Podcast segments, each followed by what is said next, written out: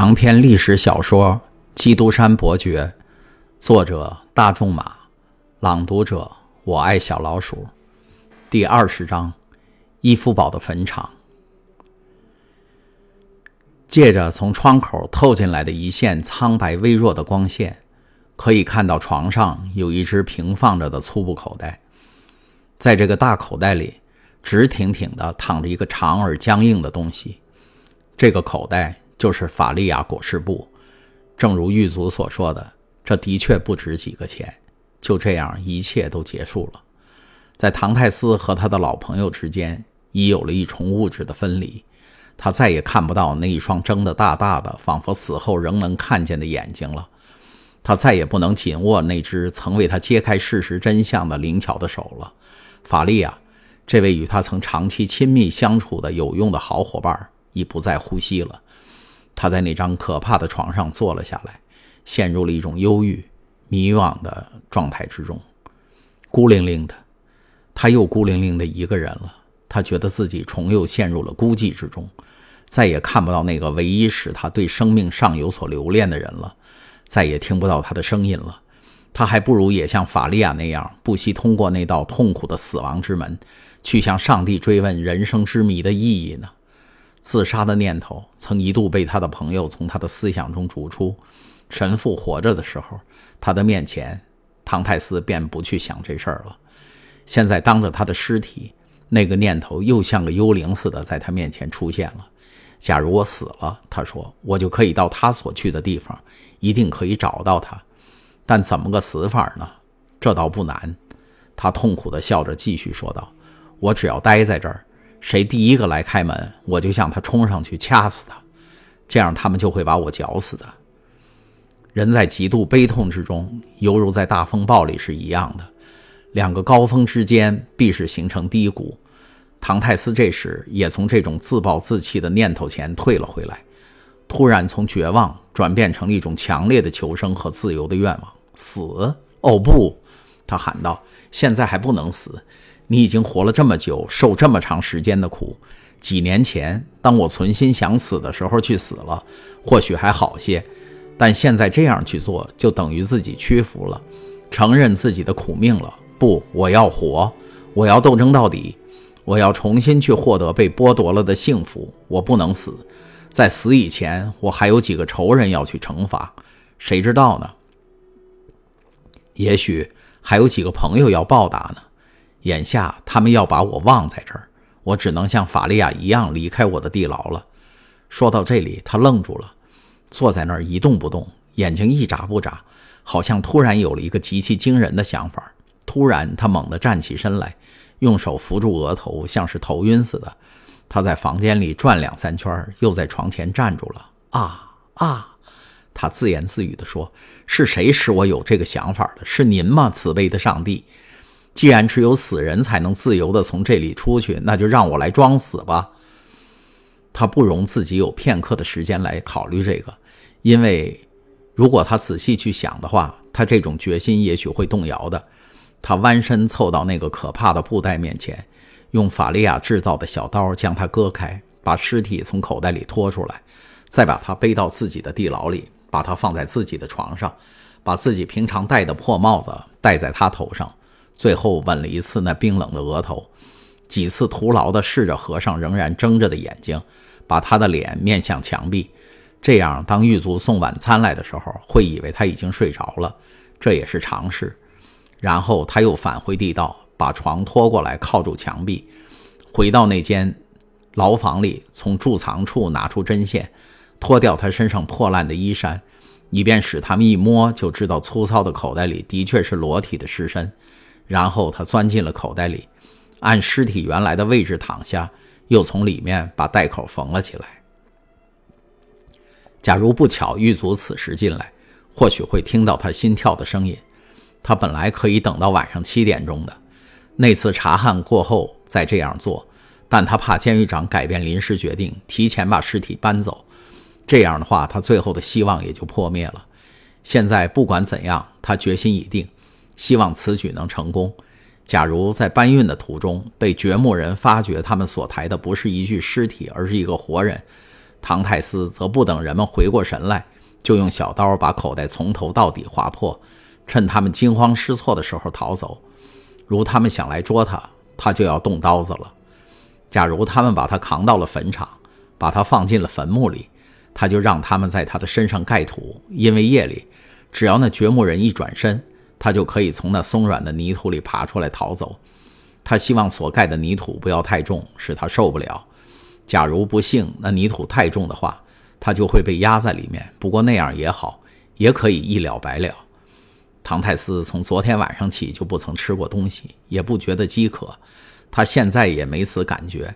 他现在的处境太危险了，不容他有时间去想别的事儿。唐泰斯遇到的第一个危险就是，当狱卒在七点钟给他送晚餐来的时候，也许会发现他的调包机。幸而以往有二十多次，为了怕麻烦或是因为疲倦，唐泰斯曾这样躺在床上等狱卒来的。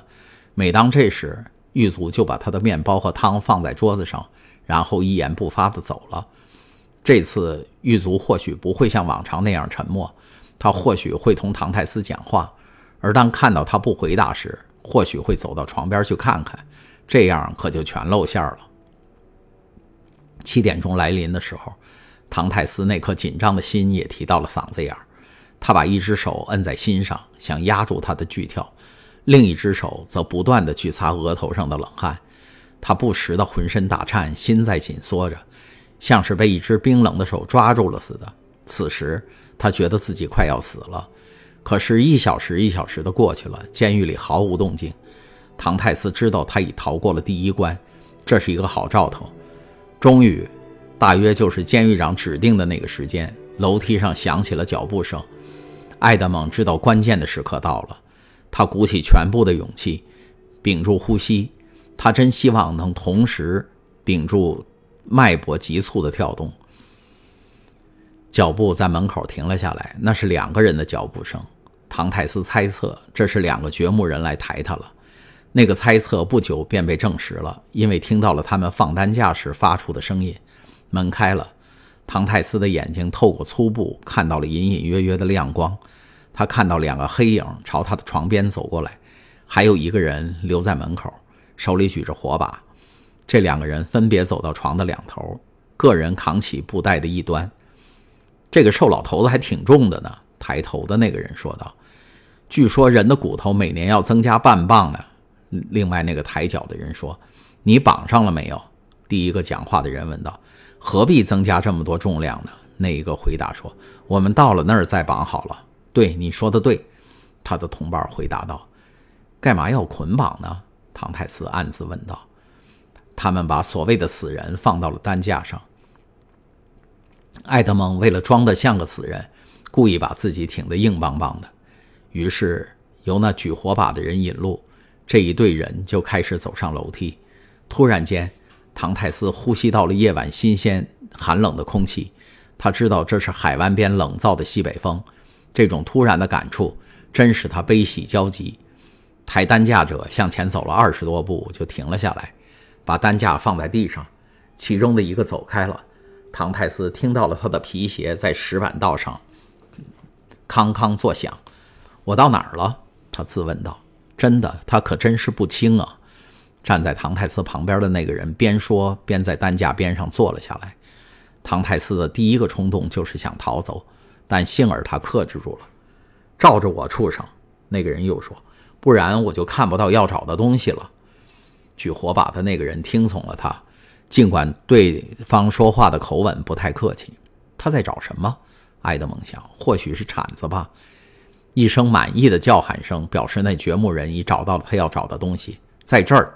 他说：“真不容易。”对呀，另一个回答说：“就是多等一会儿也不费你什么的。”说完，那人向爱德蒙走来，后者听到他的身旁放下了一件很重、很结实的东西，同时他的两脚突然被使劲地绑上了一条绳子。“哎，你绑好了没有？”旁边的那个掘墓人问道。“绑好了，很紧呢。”那一个回答道。“那么走吧。”于是担架又被抬了起来，他们继续向前走去，又走了五十多步的路，便停下来去开门，然后又向前走去。在他们走着的时候，波涛冲击岩下的堡下的岩石所发出的声音，清晰地传到了唐太斯的耳朵里。这鬼天气，其中的一个说道：“今夜里泡在海里可不是好滋味。”是啊，神父可要浑身湿个透了。另一个说，接着就一声大笑。唐太斯不大懂他们开这个玩笑是什么意思，他只觉得头发都竖起来了。好，我们总算到了。他们之中的一个说道：“走远一点，走远一点。”另外那个说：“你知道上一个就在这儿停的，结果撞到岩石上，躺在了半山腰里。第二天监狱长怪我们都是些偷懒的家伙。”他们又向上走了五六步，然后唐泰斯觉得他们把他抬起来了，一个抬头，一个抬脚，把他荡来荡去。一，两个掘墓人一起喊道：“二三，走吧。”接着，唐泰斯就觉得自己被抛入了空中，像只受伤的鸟穿过空气层，然后直往下掉，以一种几乎使他的血液凝固的速度朝下掉。有重物拖着他，加快了他下降的速度，但他仍觉着下落的时间似乎持续了一百年。终于，随着可怕的一声巨响，他掉进了冰冷的海水里。当他落入水中的时候，他不禁发出了一声尖锐的惊叫。但那声喊叫立刻被淹没在浪花里了。唐泰斯被抛进了海里，他的脚上绑着一个三十六磅重的铁球，正把他拖向海底深处。大海就是伊夫堡的坟场。刚才您听到的是由我爱小老鼠播讲的长篇历史小说《基督山伯爵》第二十章《伊夫堡的坟场》，请继续收听第二十一章《迪布伦岛上》。